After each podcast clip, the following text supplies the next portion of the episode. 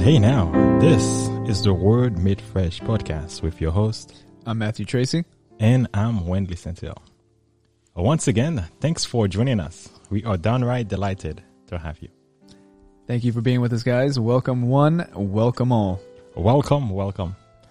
In the last episode, we started a study on the topic inspiration of the Bible. And specifically, we addressed the question where does the Bible come from? What will be our study for today? So today we are continuing with that theme of inspiration of the Bible. And specifically, what we're going to be looking at is Bible prophecy. Very excited. Bible prophecy. But before we get started, let's pray. Let's do it. Our Father in heaven, thank you, dear Lord, once again for giving us the time to open your word and to study it. We just ask, dear God, that you'll open our understanding and bless the time that we have together. In Jesus' name, amen. Last week we understand that the Bible comes from God, that the author behind the Bible itself is God. And there's this specific claim in the Bible where God says that he can reveal the future. Yeah. What do we make of that? let's get this settled right away. The Bible is very clear that God is unlike any other God for one reason in particular. Mm-hmm. And what that is that reason? He can foretell the future. Pretty excited. Give us some example of that uh, claim. couple of verses here. Isaiah 42, verse 9. God says, Behold, the former things are come to pass, and new things do I declare before they spring forth. I tell you of them. That's pretty amazing. So God is telling us even before something can happen, he can tell us about it.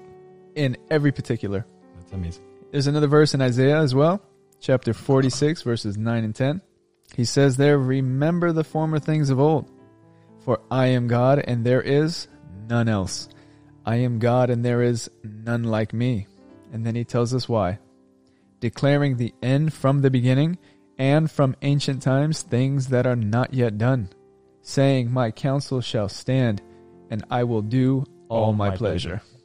That is amazing. And the, the reason that I, I like this two example, God is making it clear that I am special. There is no one else like me. There is things that I can do that no one else can do. And for this reason, specifically because I can tell the future, That's uh, right. You should you should trust me. Uh, can you explain to us what is a Bible prophecy?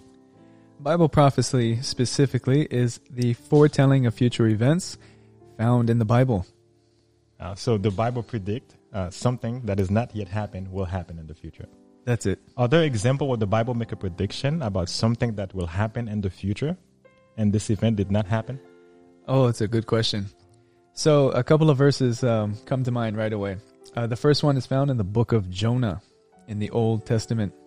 Jonah was a prophet who was commissioned to go to a city called Nineveh, and he had a specific message for them. And in Jonah chapter 3 and verse 4, Jonah began to enter into the city, a day's journey, and he cried and said, Yet 40 days.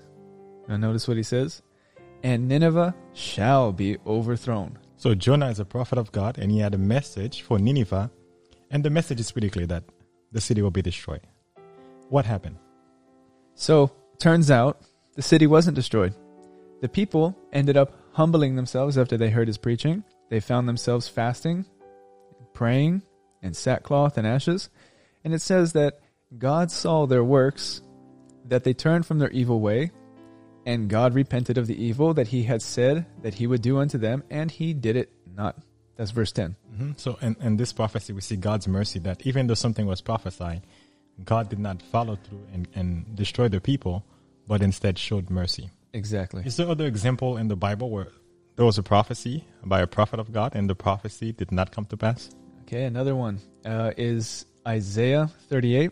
There we find a story of a, of a king, Mm-hmm. And his name was Hezekiah. Hezekiah was sick, and it turns out that the prophet Isaiah went to him, and he had this message for him. So Isaiah went and told him, Set thine house in order, for thou shalt die and not live. So, uh, looking at those two examples and prophecies in the Bible where the prophecy did not come to pass, uh, people may start to say, "Hey, why should we even care about the Bible?" But do we find in the Bible uh, prophecies that are very clear and that came to pass? So a few of them. Um, first one kind of comes to mind: Babylon, uh, Nineveh, Egypt, Tyre. All of these cities, all of these nations, these kingdoms, they were prophesied to be destroyed. That they were going to be destroyed, and they would never be rebuilt again. For example, you can read about Babylon in Isaiah chapter 13, verses 19 to 20, Mm-hmm. Nineveh in Zephaniah chapter 2, verses 13 through 15, again, Egypt in Ezekiel 29, verse 15, and Tyre in Ezekiel 26, verses 12 through 14. Mhm. All of them, it was prophesied that they would be destroyed and never be rebuilt again. And, and this is very powerful to understand that the Bible can be trusted. And even in the foretelling of nation, God were able to predict nation that will come and pass. And and the two examples that we looked at, I, I want to make it very clear that those two examples were unconditional, sta- unconditional statement. The first one, and the second Mm. one, God repented because uh, uh, because Hezekiah prayed and asked for more time, and God can change His mind anytime. But what we see is is pretty clear from the Bible that the Bible can be trusted. There's so many prophecies in the Bible. Um, there's uh, a lot of saying, a lot of prophecies about, for example, the, the the coming of Christ, prophecies concerning Christ. There's hundreds and hundreds and hundreds of prophecy uh, in the Bible that came to pass, and I think the Bible is a trustworthy. book. Yeah, and that's deep. They say it's about, from what I remember, it's about um, at least a third of the Bible is predictive prophecy, Well, that's amazing. unlike any other book. I want to uh, address this question. Uh, it seems to me that it can be seen as uh, a circular reasoning because in the Bible, we see there was a prophecy, and the and we also read about the fulfillment of that prophecy in the Bible itself. right? Isn't that kind of like an event happened? I knew about it. I prophesied it, and sure, hey, it did happen. Right. What, what do you make of it? Yeah, because you read it in one chapter that oh, this is what's going to happen, and then in the next chapter you find oh, it happened. So some people say ah, they're just the Bible's Yeah. panning off as a as a genuine, you know, prophecy, and Yeah. it's not. Mhm. Okay, yeah. Well, um, it seems that way. Yeah, but on the other hand, we do have archaeological evidence and historical evidence outside of the Bible to verify that hey, you know what, these things actually did come to pass. Yeah, most definitely. And I think one of, if you disagree with the Bible and if, if, you don't think that is a inspired book, one of the easier easiest way that you can disprove the Bible and even disprove God is, let's say, for example, you're going to rebuild the city of Babylon, right? Right. Modern day Iraq. Uh, and that will disprove the Bible and, and God all at once. Yeah, you have actually four opportunities: go rebuild Babylon or Nineveh or Egypt or Tyre. Yeah, there's, there's a powerful nation and, and kingdoms. Uh, is there more detail example in the Bible of, of a prophecy that show specifically that the Bible is inspired? Okay, that's that's really good. Um, Daniel chapter two, hands down, is one of the best examples that we can go to. What makes Daniel chapter 2 special? Daniel chapter 2 is different because it is extremely detailed. And um, not even just D- Daniel 2, but the whole book of Daniel is very detailed, and there are multiple prophecies there. Can you give us an outline of the chapter and what is the prophecy that's involved there? So in Daniel chapter 2, the story goes that the king had a dream, and this king, he was the king of Babylon. His name was Nebuchadnezzar. And Nebuchadnezzar had this dream that he couldn't remember. Mm-hmm. And so what he ended up doing is he called in his counselors, who were the wise men of the nation, and Daniel happened to be among this group. Mm-hmm. And so the wise men came in and they said, uh, King, what would you like from us? And the king said, I had a dream and I can't remember it. I want you to tell me what I dreamt and what it means. And I believe most of the counselors were not able to tell him because they believed that Could you tell somebody their dream? uh, it's it's a bizarre request and I wouldn't try. right? It, it would be a little futile, huh? yeah. So um, that's basically what they told him. They said, King, uh, the only one who can reveal this is the gods. We can't do that. And sorry, the gods don't really dwell with men. Yeah, they're so dis- you know very distant, not personal. and you're, you're out of luck. Yeah. Yeah, Basically, we can we can we can do uh, your we can do your request for you. Right. We're powerless. Yeah. And so what ended up happening is the guard, uh, the king's guard, went to Daniel and said, Daniel, I'm sorry, you're part of the wise men. I'm going to have to kill you now. the king commanded that all of them should be killed. Yeah, bad news. And so uh, Daniel said, Whoa, hold on. Let me talk to the king. Uh, give me some time first. I'm going to get together with my friends. We're going to pray, and uh, I'll have the answer. Just, just give me some time. Mhm. So that's what they did. They went and they prayed, and then the king uh, brought Daniel in, and Daniel said, King, I have your dream, and I have the interpretation. Yes, and Daniel understood that there's a God in heaven uh, that is very personable and that is very uh, that has interest in the affairs of men, even down here on earth. That's right. Can you give us an outline? Uh, what was the dream and what was the essence of the dream? Yeah, so he starts off by telling the king, There is a God. Not the gods, but Mhm. there is a God Very in heaven One. that revealeth secrets and maketh known to the king Nebuchadnezzar what shall be in the latter in the Mhm. latter days. Thy dream and the visions of the head upon thy bed are these.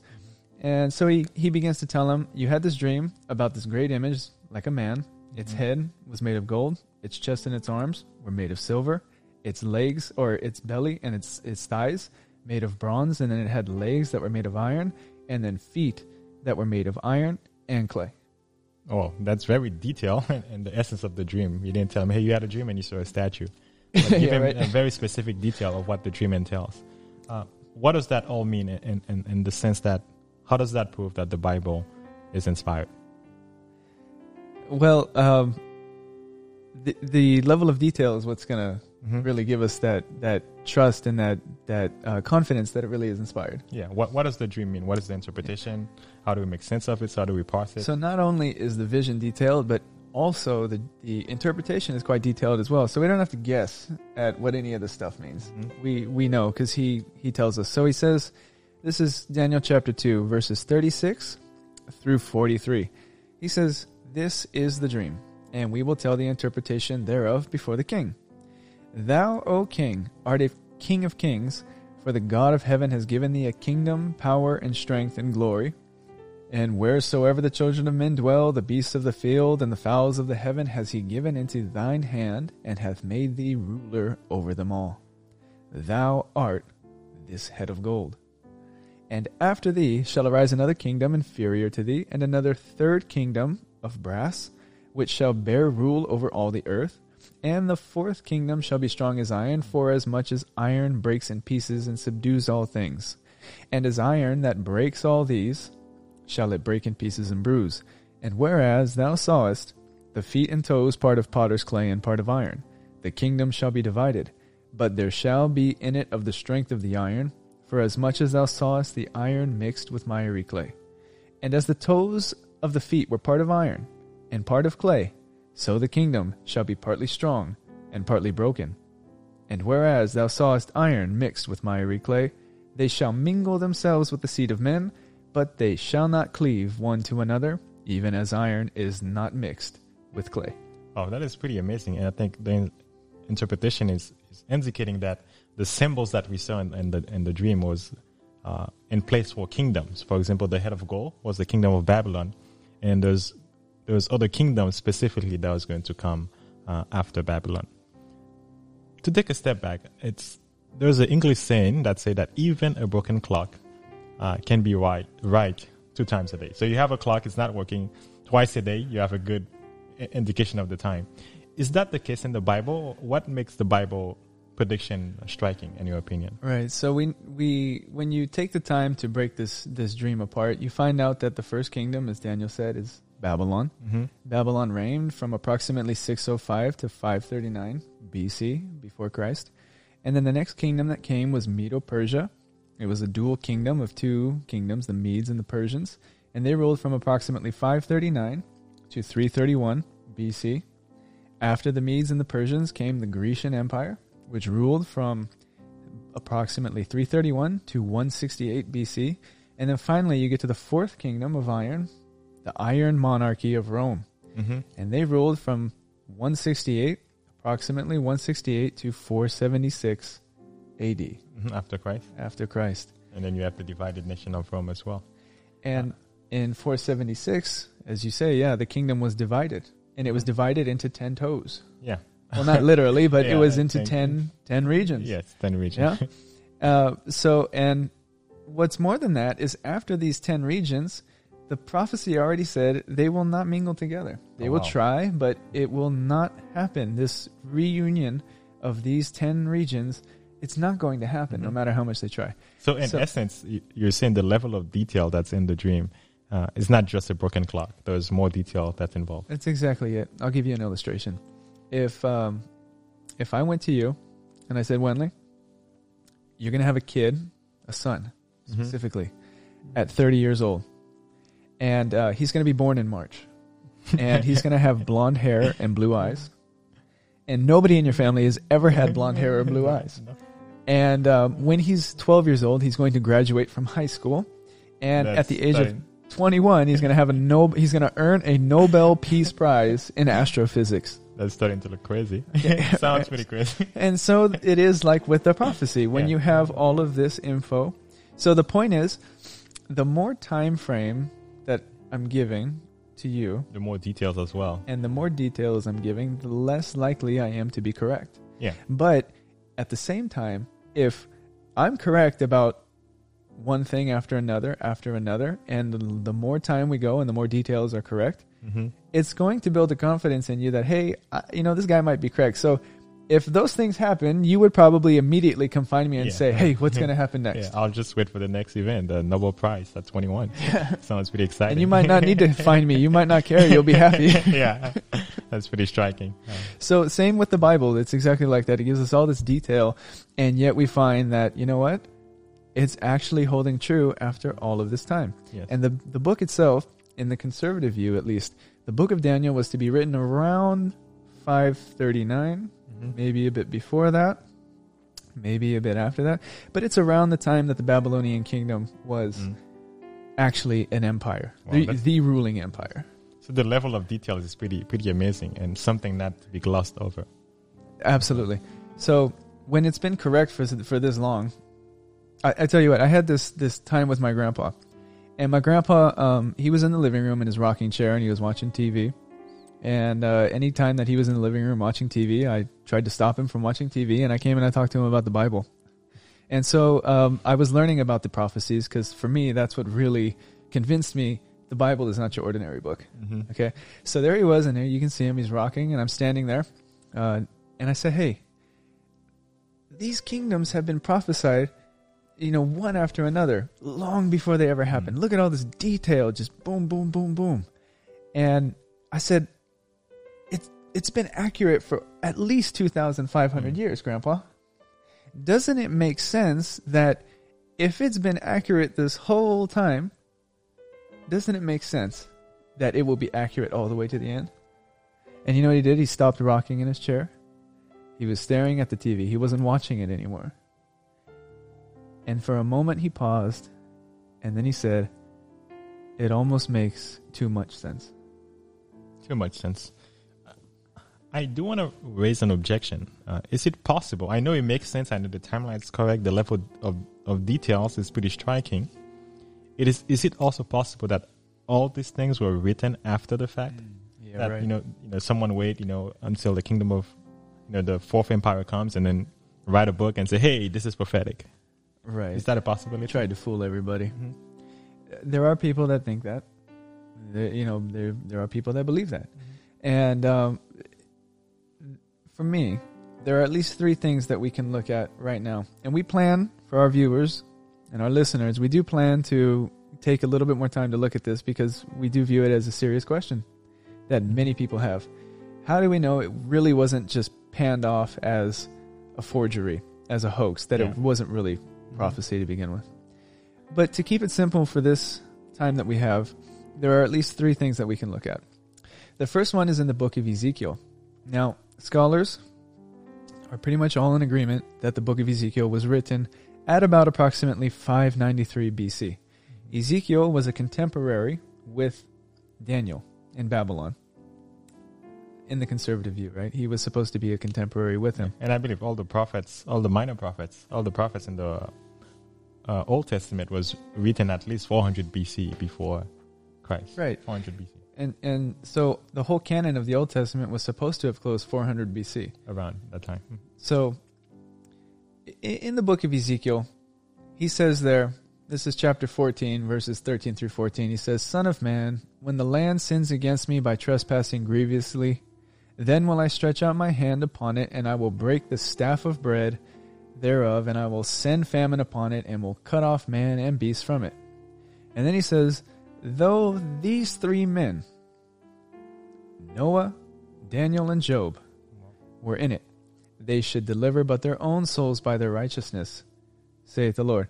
So the key point here is that it does mention Daniel. Mm-hmm. So, Uh, And so the what this leads us to conclude is that it is probable at the very least that Daniel actually wrote these things in the conservative time frame during the time of the Babylonian Empire. hmm That makes sense. And if that be the case, it the implication is that all of the events were actually prophetic and they were not written after the fact. After the fact. So that's one thing. Another thing to consider is that even if these, uh, the scholarly community, the, the the critics specifically who object to the conservative view, they say that it was written. The book of Daniel was written at approximately 200 BC.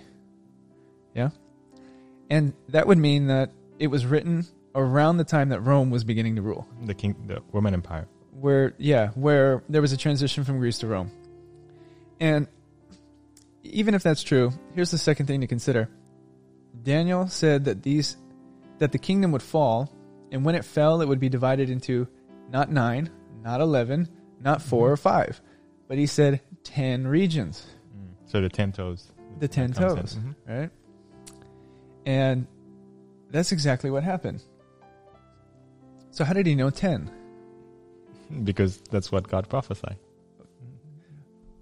Maybe it was a lucky guess. Maybe aliens told him. You know, you hear all kinds of stuff, but that's the implication. God told him. The third and final thing is that he said that they would never reunite. So you have this division. We call that division modern day Europe. Mm-hmm. So Europe, it was prophesied that they would never reunite. And we know over time that many people tried to do it. Many people tried to reunite uh, the empire. For example, uh, Charlemagne, Louis XIV, Napoleon, Okay. Kaiser Wilhelm, and Hitler, all of them tried to reunite, But it never happened. eh? and, and it never happened. Even with the European Union, we still have a divided Europe. Yeah, eh? even then. a lot of the prophecy that we, we studied in Daniel 2 dealt with the past. Is Yeah. there any implication uh, in this prophecy about the future of our planet?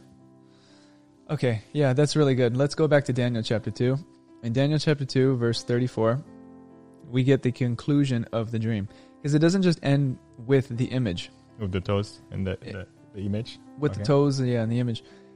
So it says there in verse 34, Thou sawest, this is Daniel talking to the king, he says, Thou sawest till that a stone was cut out without hands, which smote the image upon his feet that were of iron and clay, and brake them to pieces. Then was the iron, the clay, the brass, the silver, and the gold broken to pieces together, and became like the chaff of the summer threshing floors. And the wind carried them away, that no place was found for them. And the stone that smote the image became a great mountain and filled the whole earth. And what does that mean? What is the stone and what is the filling of the earth? So Is he gives meaning us to this. Uh, what? How does that affect our planet? What's what's the future of our planet in this context? So then he gives us the interpretation. And he says, after talking about the iron, the, the division of the toes, he says, In the days of these kings shall the God of heaven set up a kingdom which shall never be destroyed. And the kingdom shall not be left to other people, but it shall break in pieces and consume all these kingdoms, and it shall stand forever. For as much as thou sawest that the stone was cut out of the mountain without hands, and that it brake in pieces the iron, the brass, the clay, the silver, and the gold, the great God has made known to the king what shall come to pass hereafter. And the dream is certain, and the interpretation thereof sure. hmm So there's this claim that this dream is important, and and the final uh, and the closing scene of the scene that we see that God wants to set a kingdom that is out of this world. That's it. The, Now- the story ends with God's eternal kingdom. Yeah. Now, looking at all this prophecy uh, about kingdoms and, and so forth, if the Bible can predict the future, uh, so what? What does that mean to us personally? How can we make this fresh in our life? Well, first off, let's just say the, the, the very basics. Mm-hmm. Number one, the Bible can be trusted and it is inspired. Yeah, so That's if the those are implication. true, then the Bible is trustworthy. Yeah. And, and secondly, it means that God himself can be trusted. If he's the author of the Bible and he Mhm. told you the truth that this is what's going to happen, hey, it And means that it you can trust him. Mm-hmm. Makes sense. Uh huh. And then the third thing that we can say, and this is maybe not so basic, but the implication of the dream is that we're waiting for one thing to happen, and that's the stone to strike the image on its feet. So you mean like we're living in the end of the world, last day, you can say? That's what it would mean. That we're living right before the end of the world. that's, that's really scary. What is that? So for some people, it might be scary, right? But um, so if I asked you, hey, you, what would you do if you only had, you know, a short set amount of time to live? You know, you, you might think of oh, Be pretty serious yeah, about life, you know, get things in order, get things in order, huh? get a will. Get a will. okay, so some people might be afraid of this idea, yeah, but for those who believe, it actually comes with a promise of better things. Mm-hmm. we find how this kingdom, what this kingdom looks like by the end of the book. It says in Revelation chapter 21, I saw a new heaven and a new earth, for the first heaven and the first earth were passed Passed away. away. In Revelation 22, and there shall be no more curse, but the throne of God and of the Lamb shall be in it, and his servants shall serve him, and they shall see his face. And in Revelation 21, verse 4, God shall wipe away all tears from their eyes, and there shall be no more death, neither sorrow, nor crying, neither shall there be any more pain, for the former things are passed That's away. right. So pretty hopeful end for us. That's it. Yeah, We that's get a amazing. picture of what God's kingdom looks like, and I'm telling you, and all of you that, that are listening, you want to be a part of that kingdom. That's wonderful. I love it. Beautiful. Any other application, any other lesson that we can learn? How do we apply it to our lives? Final takeaway would be you know, if God can foretell future events and He holds all of these things in His hands, just like He knows the future of the world, He knows our future as well. And just as He can control and keep in check all of what's going on in the, in the world, He can keep our lives in order and in check with Him. It says in, in Jeremiah chapter 29, verse 11, I know the thoughts that I think towards you, saith the Lord, thoughts of peace and not of evil, to give you an expected end. That's an amazing promise. I'm Very I'm very thankful to understand and to know that God is in control of the universe, that He can reveal not only the future, but also that He has a plan for each and every one of us, that He has a plan for me, He has a plan for you, and He has a plan for each and every one of us. Praise God. From the Word Made Fresh podcast, we are your humble servants, I'm Matthew Tracy. and I'm Wendley Sensiel. Thanks for joining us. And guys, if you have your questions and comments, please leave them below in the section. Don't forget, like the video, subscribe, and share with those who could use a blessing. Please join us next time. Until. Stay fresh.